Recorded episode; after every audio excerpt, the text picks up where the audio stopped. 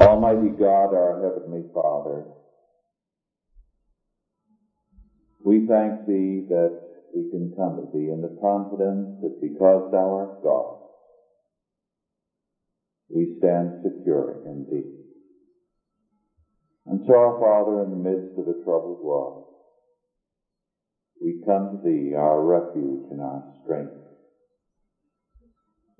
Make us strong in Thee and confident, bold in terms of Thy word,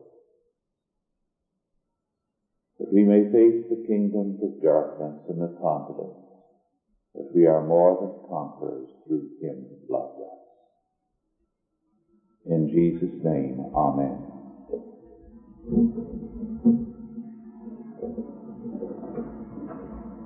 Our scripture this afternoon is from the Gospel according to St. John, the third chapter, verses 1 through 15. Regeneration and history.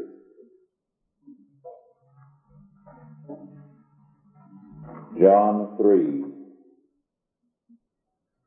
1 through 15.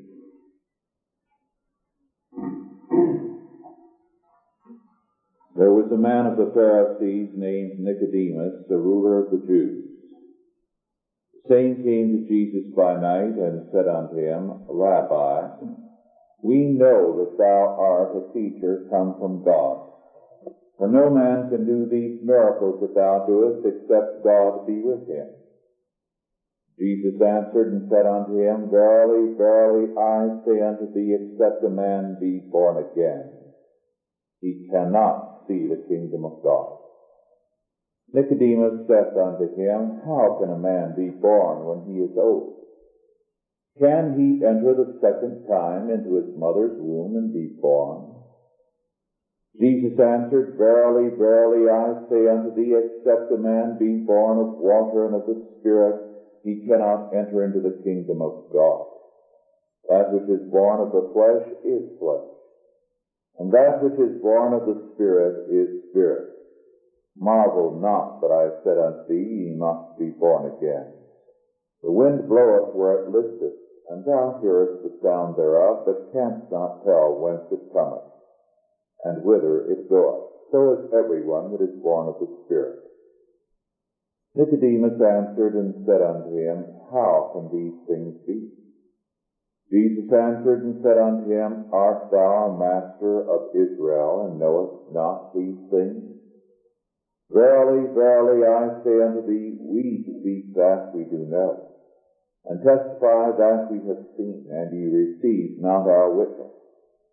If I have told you earthly things, and ye believe not, how shall ye believe if I tell you of heavenly things? No man hath ascended up to heaven, but he that came down from heaven, even the Son of Man which is in heaven. And as Moses lifted up the serpent in the wilderness, even so must the Son of Man be lifted up. Whosoever believeth in him should not perish, but have eternal life.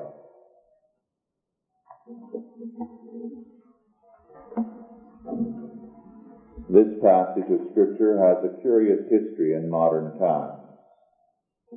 It has been totally neglected by modernists, in other words, by vast segments of the church. On the other hand, in some circles, some fundamentalistic circles, it is treated as though it were the entire Scripture. So that in many a church, this is almost all you hear over and over again. Now certainly this is a fundamental aspect of our faith, basic to us, the foundation. But the ABCs we have, not that we might forever concentrate on the ABCs, but that using the ABCs we might go on to knowledge. And so regeneration is the beginning of the Christian life. And we cannot confine our gospel to regeneration, basic as it is. Then, in treating this passage, we unfortunately find that Nicodemus is often subjected to all kinds of abuse. And a great many things are read into the text. First of all, we are told that because he came by night, it meant that he was afraid of what people would say. Now, there's no hint of this in the scripture. Not a word of it. He could have come by night because it was a time when there would not be crowds around our Lord and there could be opportunity for extended and quiet discussion. Certainly, Nicodemus gave no evidence of being a coward. He came that night earnestly to inquire of our Lord. He left a believer.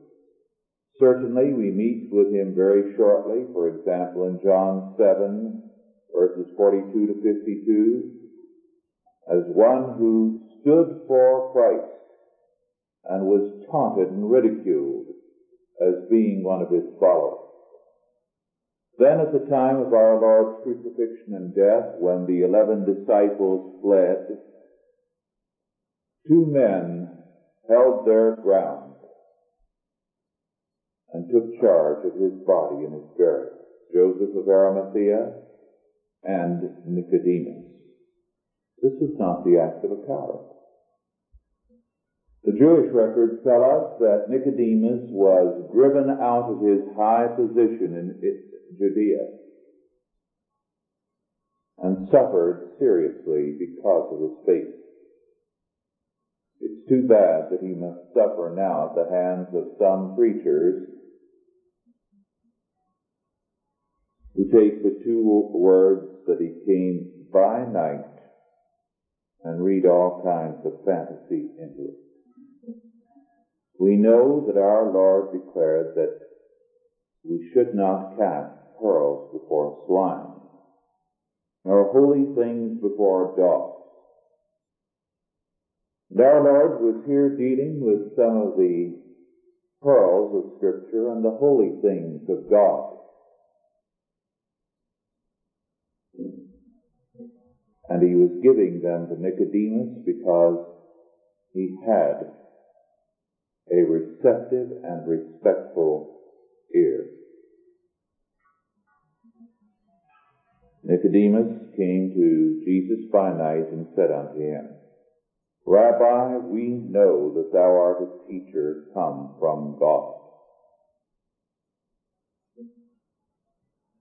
Greek scholars tell us that the words stand very emphatically in the original, that they can be transcribed as, it is from God, not from man, that thy title to teach is derived.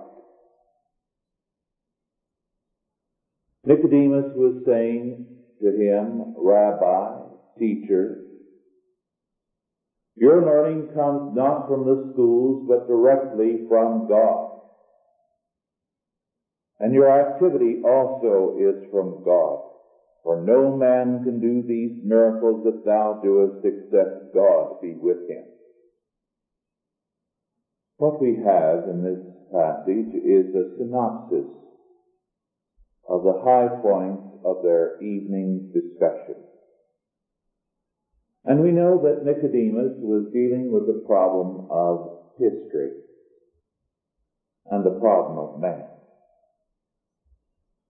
And he was saying, in effect, what hope is there for man and mankind? History continually ends in a dead end. The sin of man overwhelms everything that man attempts. And over and over again, whether you look to the Old Testament history or you look to the history of the world outside of the chosen people, you see the same thing endlessly.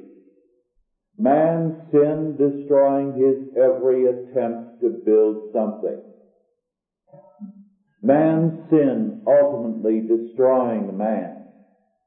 Man going down to his grave in misery, overwhelmed by the burden of sin and death. What hope is there for man and for history?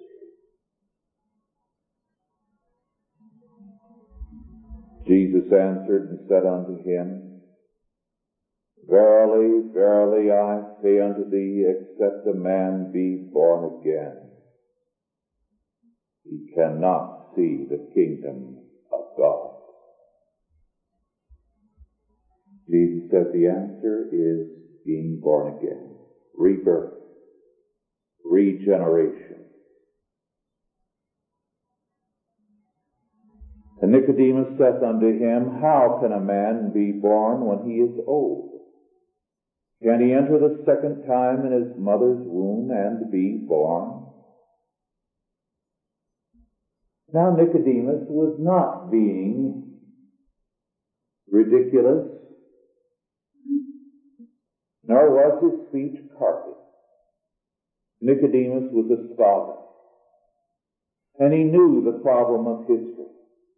Every religion, every philosophy has wrestled with this problem and failed to come up with an answer.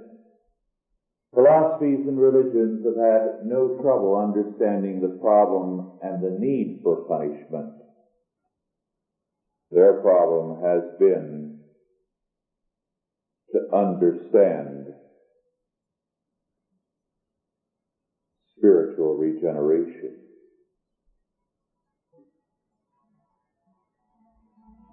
In Asia, culminating in India, this problem has been a century old debate. Going back to the antiquities of India, for example, and they have seen the burden of sin and guilt steadily destroying men. And their answer has been that this burden, this karma, can only be worked out through endless cycles of reincarnation. Man's lot is a hopeless one. And his only hope is that through perhaps millions of reincarnations, he will finally work out the guilt, work out the sin, the burden of history, and escape into oblivion, into nirvana, into endless death. And for them, history, therefore, is a hopeless area. It is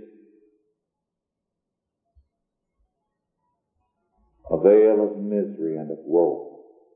And all man can look for in history is to better his lot slightly, so that in his next reincarnation he will be closer to eternal death, to an escape from himself, from the burden of his sin, from the burden of guilt. And so the goal of history is the end of history in nirvana, in eternal death. In the West, similarly, this same view of history as one of endless return, a cycle. Man endlessly repeating his own sins and faults, repeating his past, ever the same, unable to get out of the rut of his own nature. This too has been an oppressive vein and the dominant vein in Western thought. And again in Western thought, the hunger has been for the end of history. Something to end it, something to stop the works, something to break this cycle of sin and guilt. But here the answer has been somewhat different. It has been that history will be ended by revolution. And the purpose of revolution is to stop history in its tracks. To exert total control on man and then to remake him so that he is no longer bound by history. If need be, according to Marxist thought, to obliterate self-consciousness in man, so that man functions like the ant in the ant hill, and history is ended for him, and thereby he escapes being himself. He finds relief. He finds rest in the revolution which brings the end of history. Both in the east and west, therefore, it is pessimism, despair. It is an attempt to end history. It is the despising of this world and of this creation.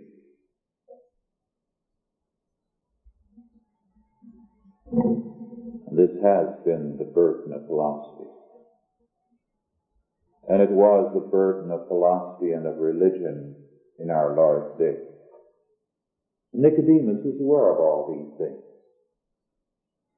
And so when he raised this question, he said, in effect, Lord, how is this possible? How can a man wipe out his history, of grown man?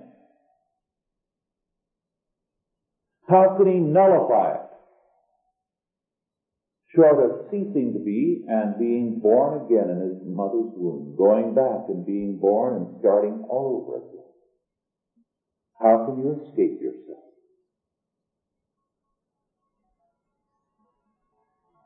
And Nicodemus was being logical. Humanly speaking, the answers had been given.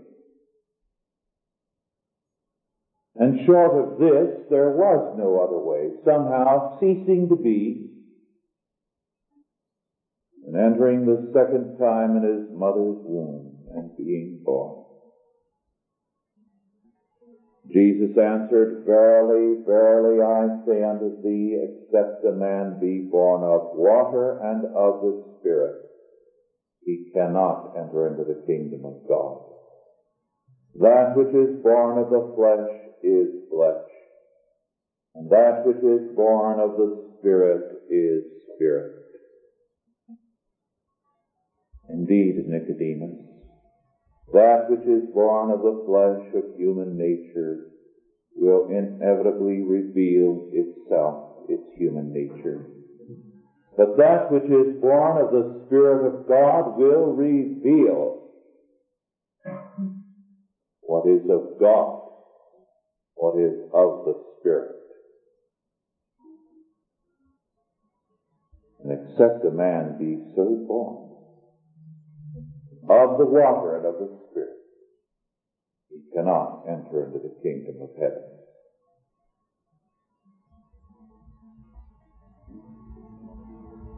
Regeneration, then, our Lord said, is the answer. Not karma and reincarnation. Not revolution and the end of history in that fashion. But regeneration. Now, as the unbeliever approaches the doctrine of regeneration, his attitude is one of skepticism. First, he says, well, this is wiping out the past, and it is treating men as puppets. He rails at God for treating men as puppets.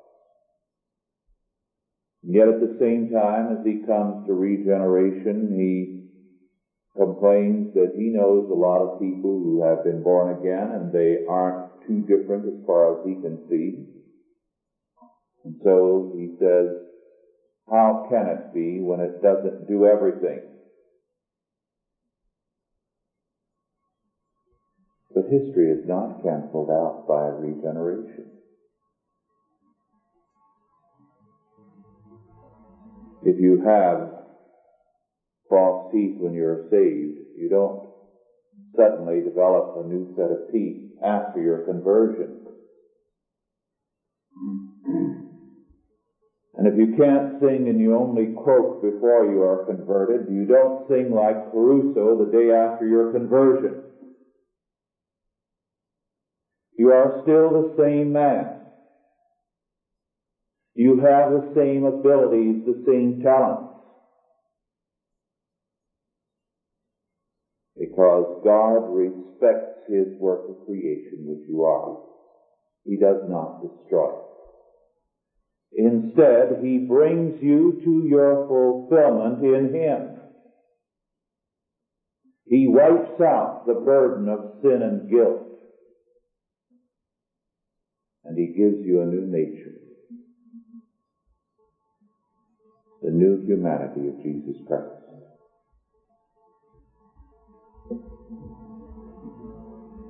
Regeneration means that all things are restored, remade, and brought to fulfillment. And the purpose of being born again is not to destroy us, but to save us.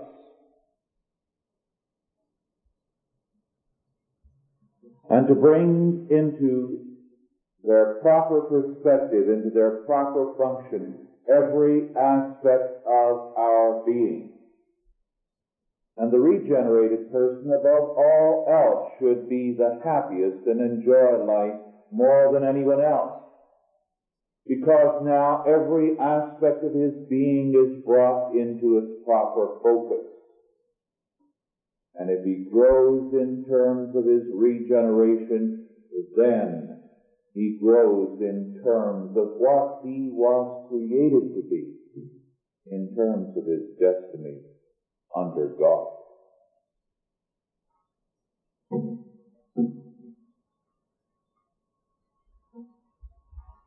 The fulfillment of our regeneration is in the new creation.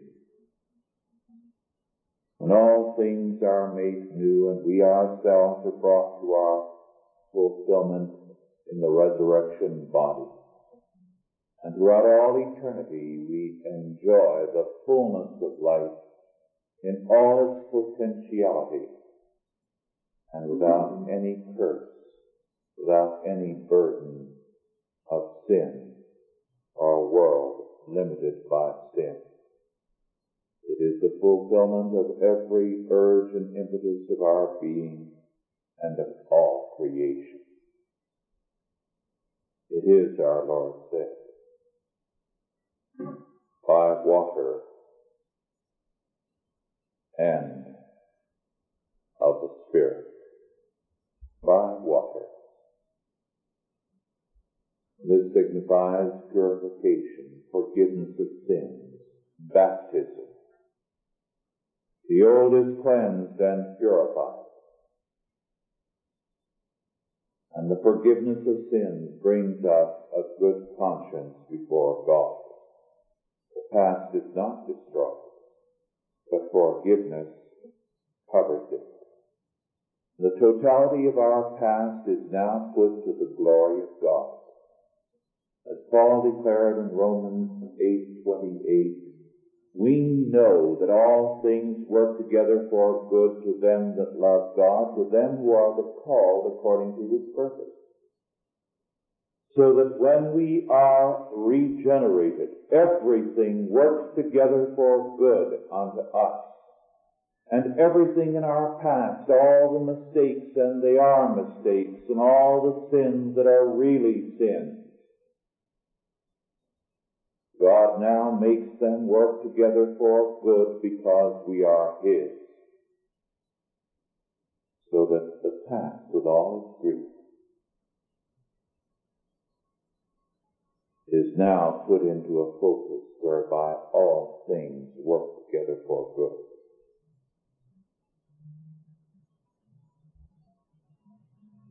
Regeneration is also not only of the water, forgiveness of sins, but of the Spirit, a new life. The life of Christ, His perfect humanity, now possesses us, so that we are no longer understandable merely in natural terms.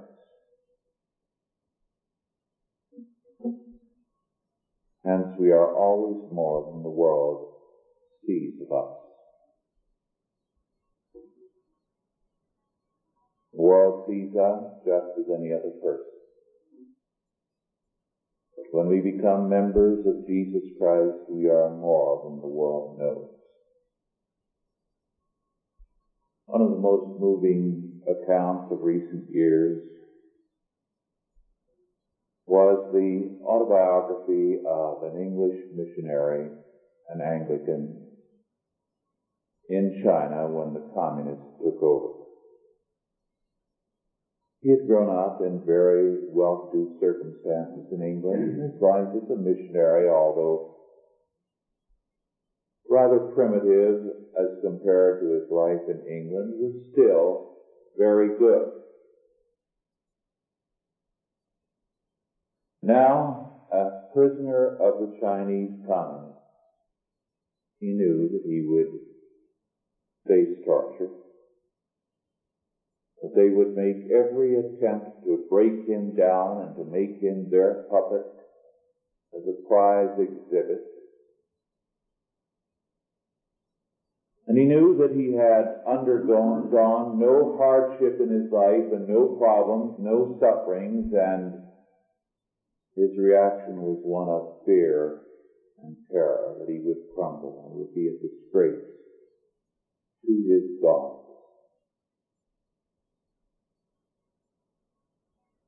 More than once he did crumble. But always there was this element. He was more than himself. he was now also the new man, Jesus Christ.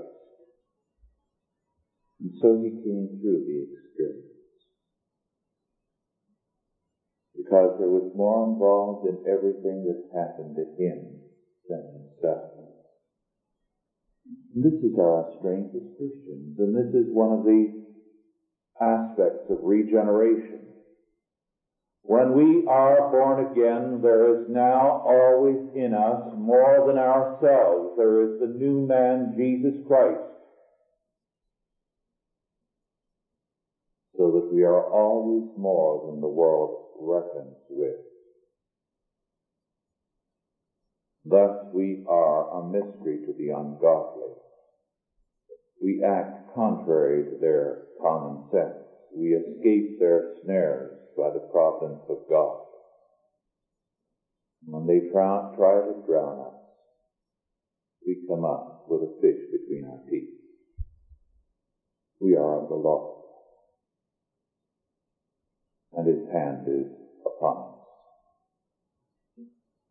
For God's purpose in regeneration is not to destroy us as the purpose of revolution and of reincarnation is, but to recreate us.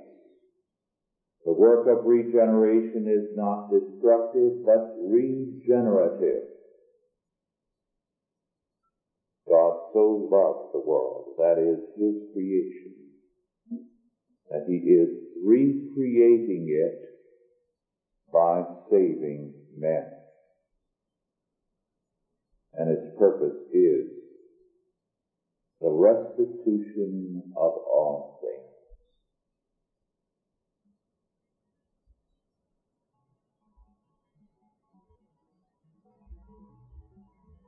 Thus the forgiveness of sins destroys fatalism, karma, the cyclical view of history, the concept of revolution. These aspects of all non-Christian religions and philosophies. And rebirth, the new creation begun in us, means a new society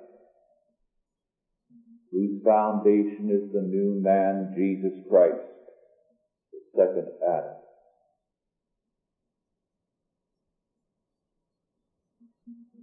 This then is our choice today as individuals and as a world. Either to go the way of the old world with its attempt to destroy history, which means destroying man, or the way of Jesus Christ. Regeneration, changed by God's Holy Spirit. And the Lord's way is the way of victory, of release from the burden of sin and guilt, from death. So that we can say with the saints of the New Testament, there is no anxious concern about the past. It is Christ that died. There is no anxious striving toward an ideal. It is Christ that rose again. In Him all the Christian's hopes are settled.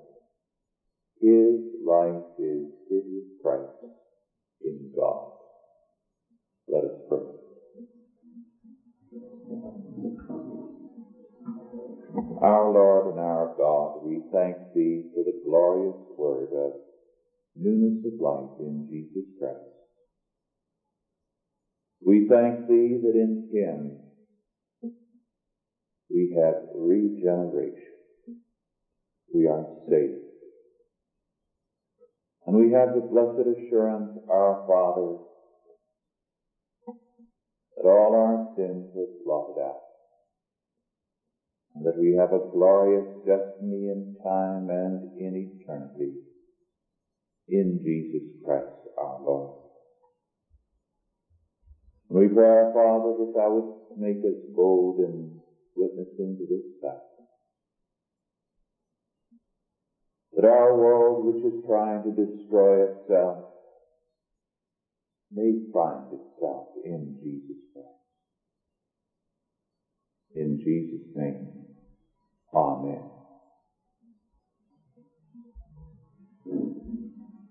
Are there any questions now? Yes.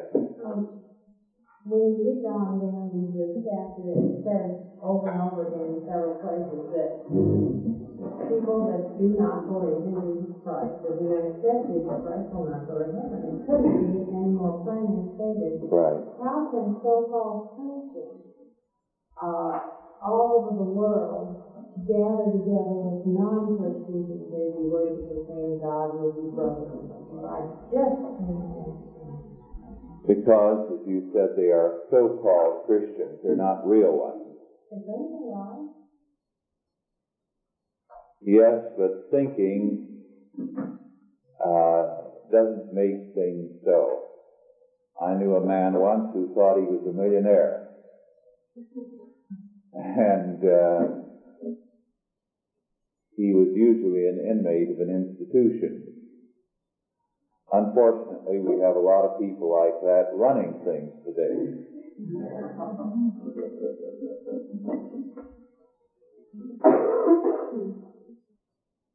Yes. Concerning this, uh, about the Pharisees in chapter 3, Dr. Swift uh, explains it this way that there are two groups of the Pharisees. One in the original text called the Shama Pharisee, and one is Pharisee.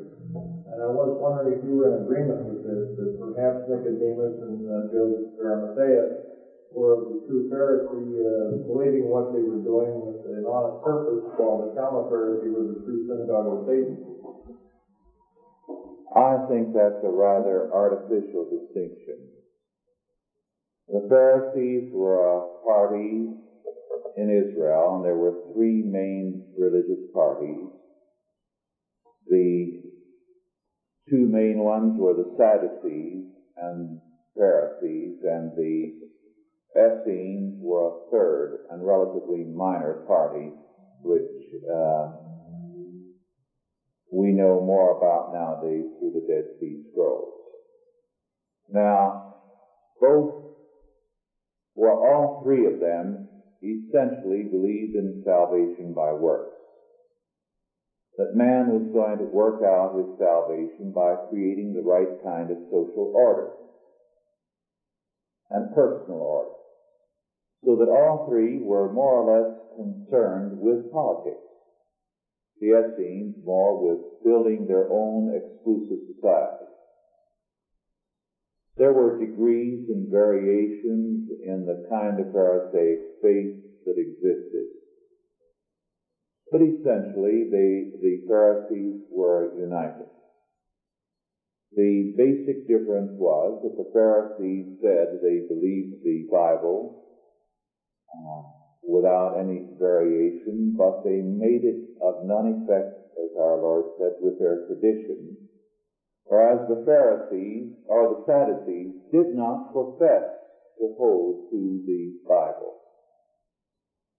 So that the Sadducees, we might say, were the honest modernists, and the Pharisees were the dishonest modernists. Now,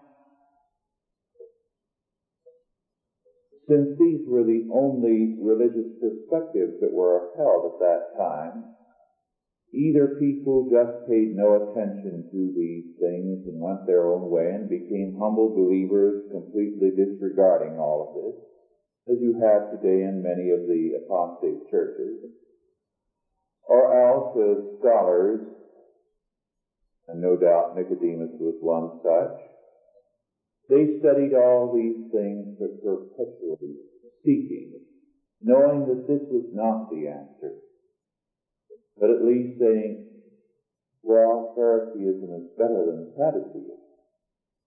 But what is the answer? This is not it. So that to find a good element in Phariseeism, I doubt.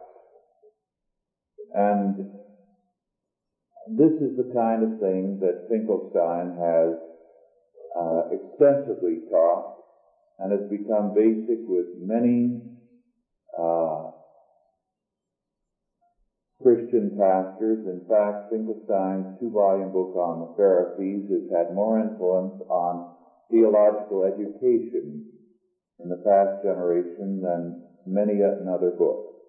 But this is essentially Finkelstein's position that we mustn't look at the absurdities in Phariseeism. Basically, the main tradition was a great and a glorious thing, and Jesus simply represented Phariseeism at its best.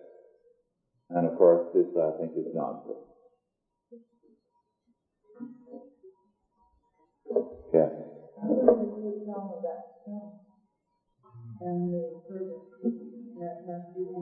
Oh, yes. It's been suggested I speak of the film strip that was shown at uh, Santa Ana Knott's Berry Farm, or no, uh, Buena Park, Tuesday night. Uh, Mr. Paul Hacksteady has set up an organization which will put out film strips for adult Christians, for mature Christians. His thinking is that too long the people in the churches and Christian groups have been coddled with the most elementary kind of thinking, whereas the opposition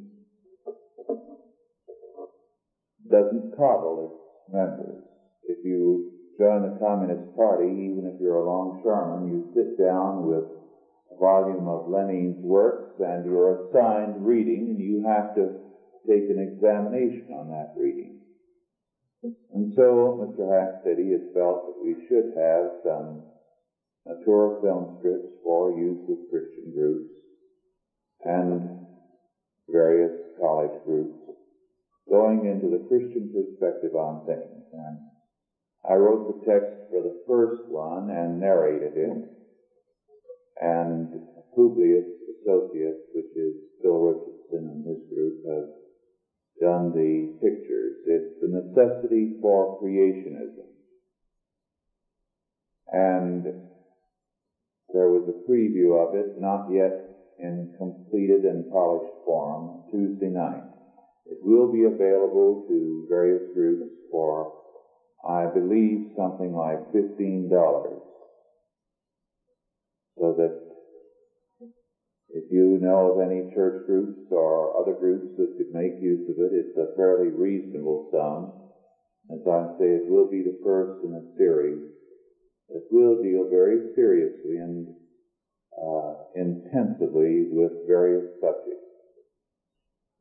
This first is on creationism, another will be on statism from the biblical perspective, a critique, and other similar subjects.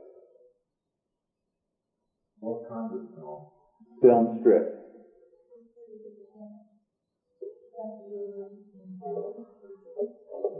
Not moving pictures. No. Thirty-five millimeter film. Yes.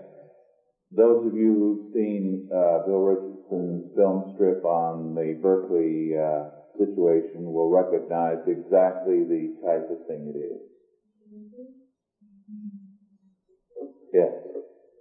Uh, I get the feeling that, uh, that there really was a greater distinction or class within the Pharisees, and that uh, Gamaliel and Nicodemus uh, actually opposed uh, the brother Pharisees uh, in the ninth trial of the Sanhedrin. There was a willingness on the part of Jesus to communicate, uh, for instance, in this case of Nicodemus, while in other cases, he specifically wouldn't communicate at all with the Pharisees, and they were hopeless they were father of the devil. So it would occur to me that there, there must have been some uh, fraternal cleavage of some sort. No, and Gamaliel never did make a break. Gamaliel stayed with them. Uh, so that all you can say is that there were a few superior men among them, but the overwhelming majority, in fact virtually all, stayed with Pharisees. And those who did become converts became a problem within the church because they wanted to bring their Phariseeism with them. And these were the Judaizers who went around and made so much trouble for Paul.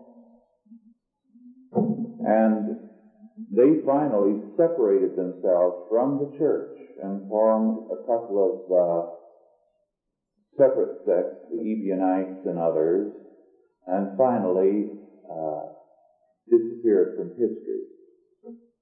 But Phariseeism was in essence hostile to the biblical faith. The fact that there were some superior men among them, men who were superior to Phariseeism, shouldn't be attributed to Phariseeism. In other words, what Nicodemus was was not because he was a Pharisee, but because he was dissatisfied with Phariseeism.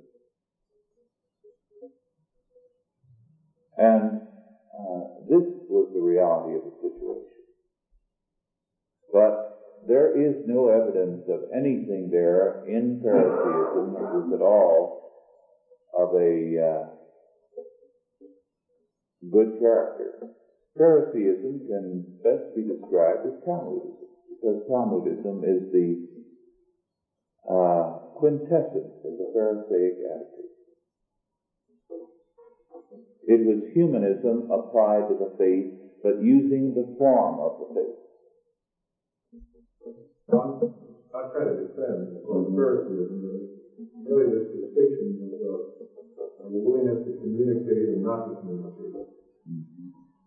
Yes, but this was not a part of Phariseeism, and this is my point, but the fact that these men were superior and discontented with what they were getting. The Pharisees were very unpopular even with their own people because of this tremendous pride that characterized them. And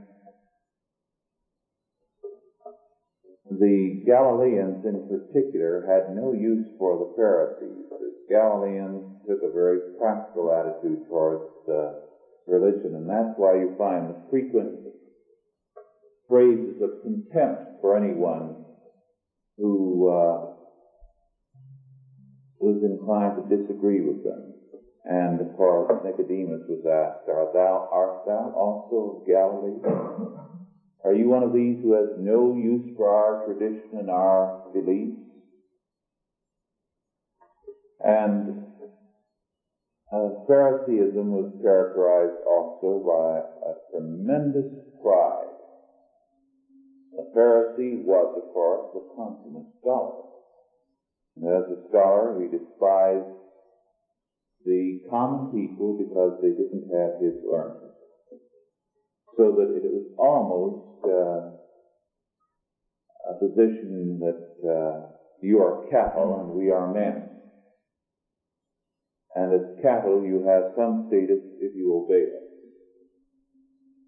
Pride that was inherent in Phariseeism was tremendous. One of my favorite stories concerns one of the Pharisees who was regarded as the closest uh, to perfection of any.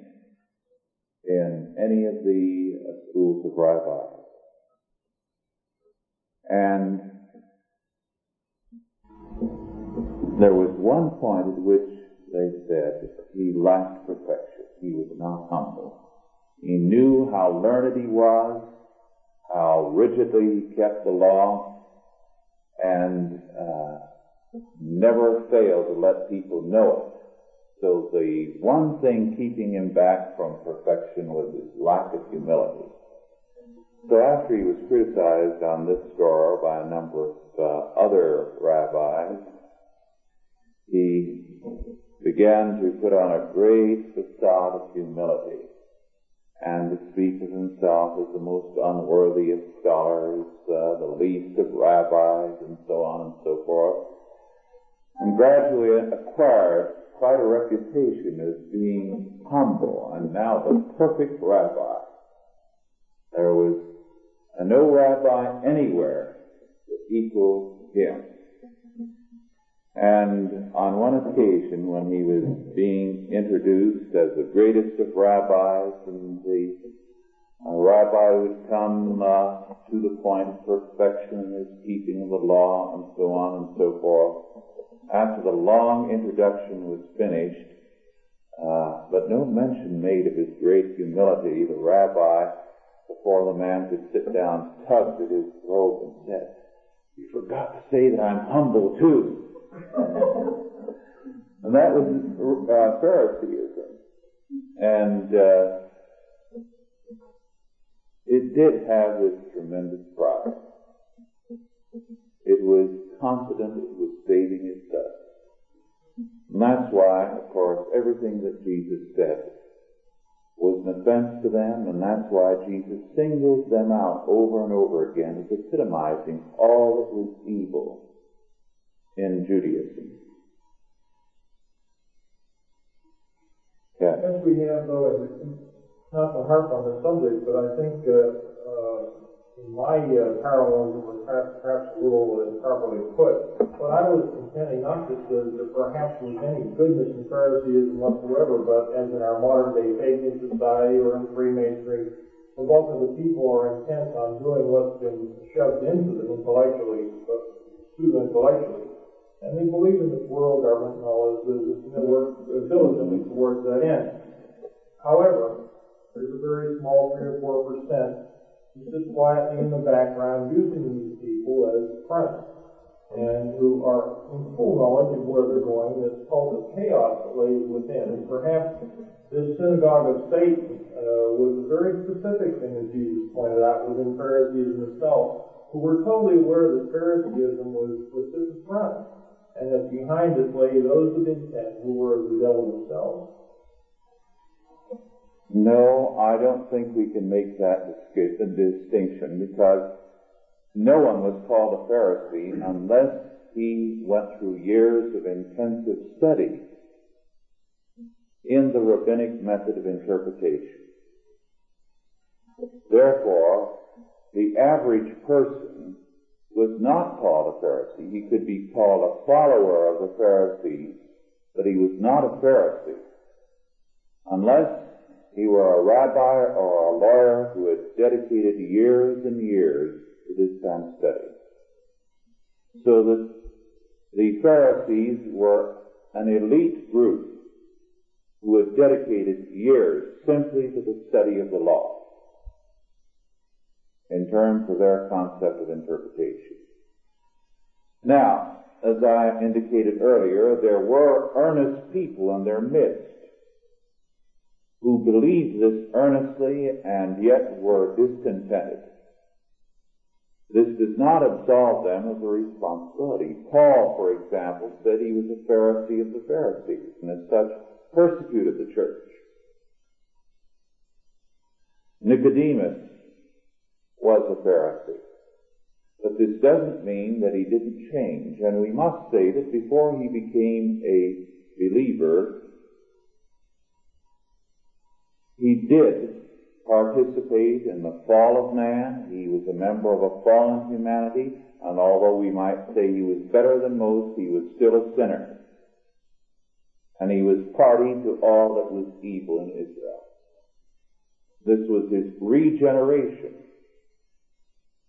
And we can't nullify the fact that there was a before and after in the life of Nicodemus. There was a point at which he became saved. Before that, he was a Pharisee.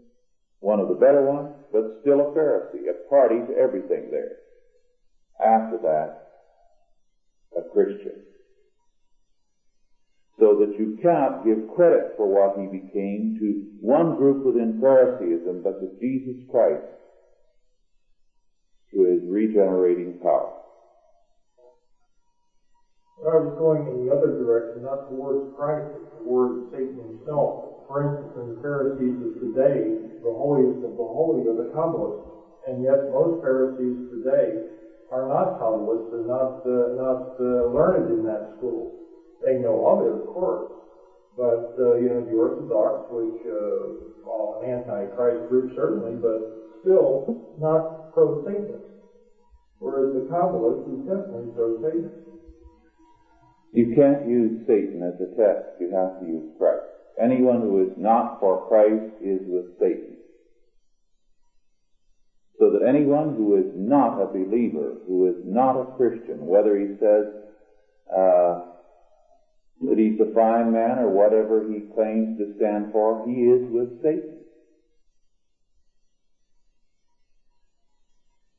Whether he is actively and consciously or just as one of the crowd drifting is irrelevant as far as the final issues are concerned.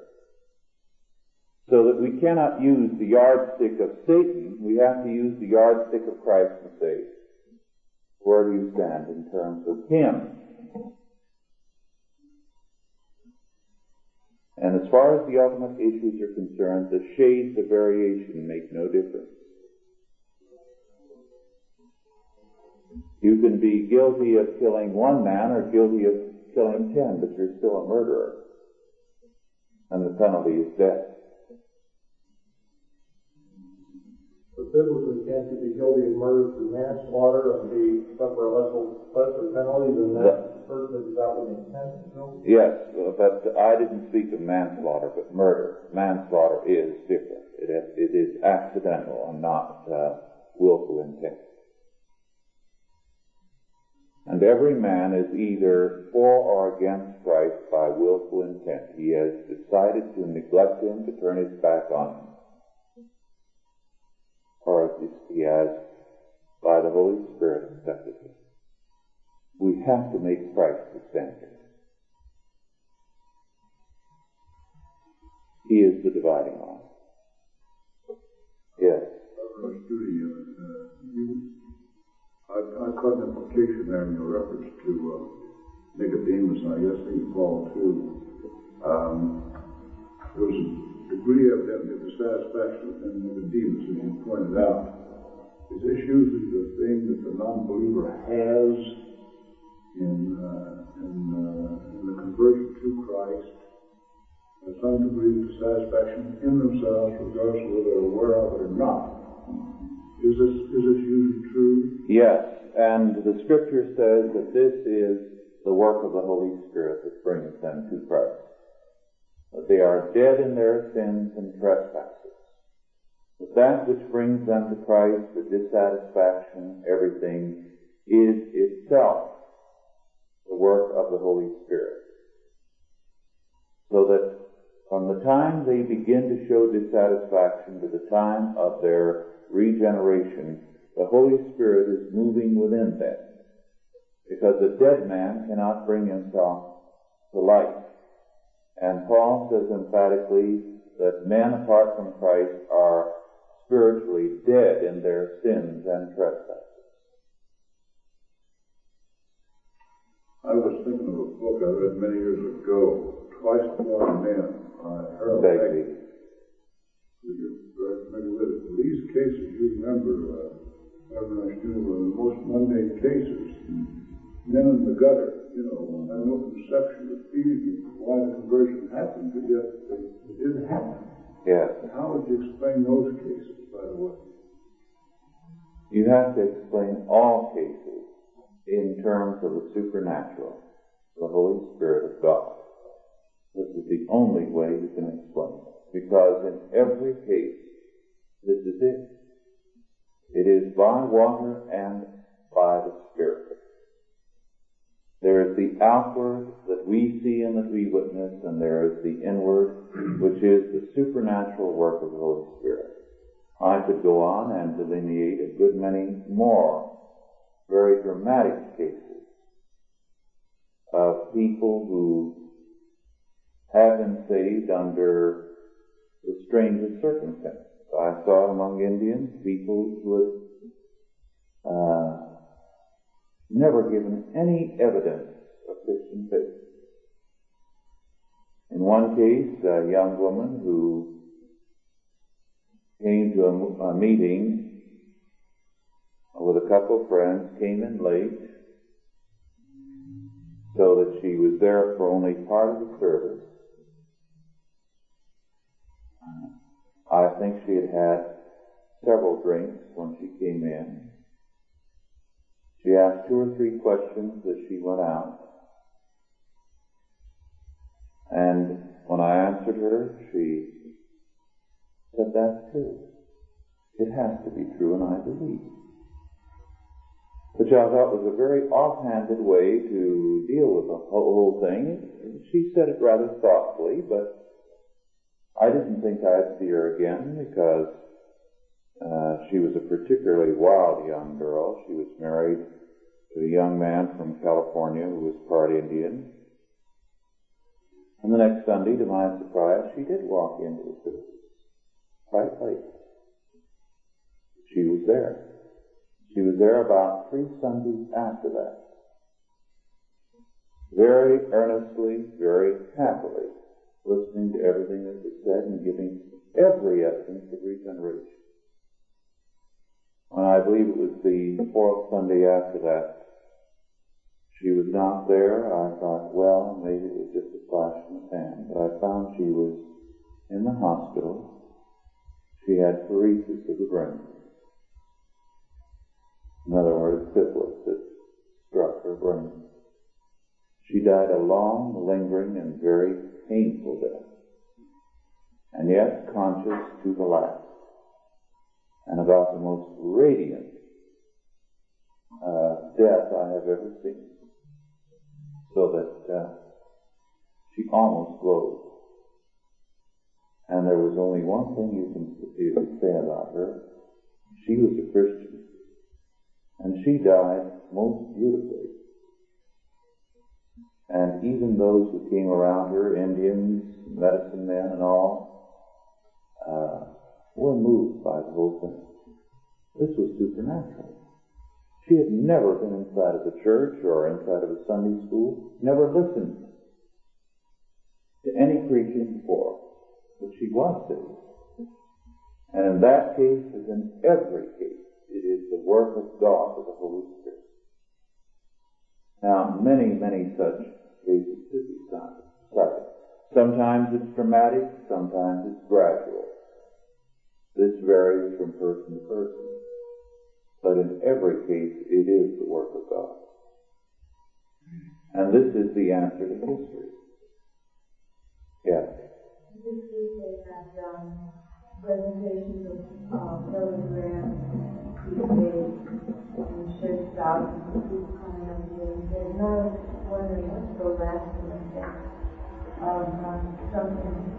crusade. Some people are definitely and genuinely saved as a result of Billy Graham crusades, but on the whole, in most cases, it isn't too lasting, nor is it too real, because the weakness there is that there is a very real spirit of compromise. And Billy Graham does very definitely work with modernists, with the Council of Churches, and in fact, the Council of Churches usually get a cut out of his crusades so that they are, as a result, quite favorable uh, to everything that he does. And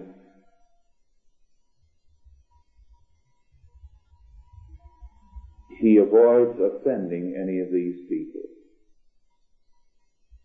not too long ago when he was in Washington, D.C. in February for the presidential breakfast. The essence of his message was that fire that our Lord had came to cast on earth that was going to divide men for or against him was the civil rights movement. We had to be for it. Now, I think the best answer to Billy Graham is what John said in his second epistle, the tenth verse. If there come any unto you and bring not this doctrine, receive him not into your house, neither bid him Godspeed. For he that biddeth him Godspeed is partaker of his evil deeds.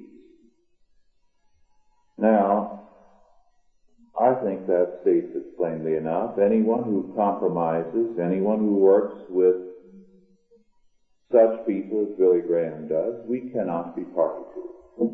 And yet Paul admits that by the grace of God, even some who were hostile to him and basically self-seeking people who are not true Christians, by their preaching, sometimes souls were saved. This is God's work. It's, it's never man's work. So God is pleased to do it sometimes through the foolishness of man. Yes. Can I ask you another question? Surely. Referring to this. Uh, there in that neighborhood, I've uh, known a man that's still a young man, and uh, for over 10 years he's become very uh, obsessed with uh, reading the Bible it's meaning to him. And uh, he, back during this time, because the way in the Bible, he he's for it because this is what he should do. And he's, he's not a, uh, he's not off, you know, he's not a offbeat or he's not a, so he just, he is very strong reading his Bible. In fact, there are four versions of it which he has studied thoroughly.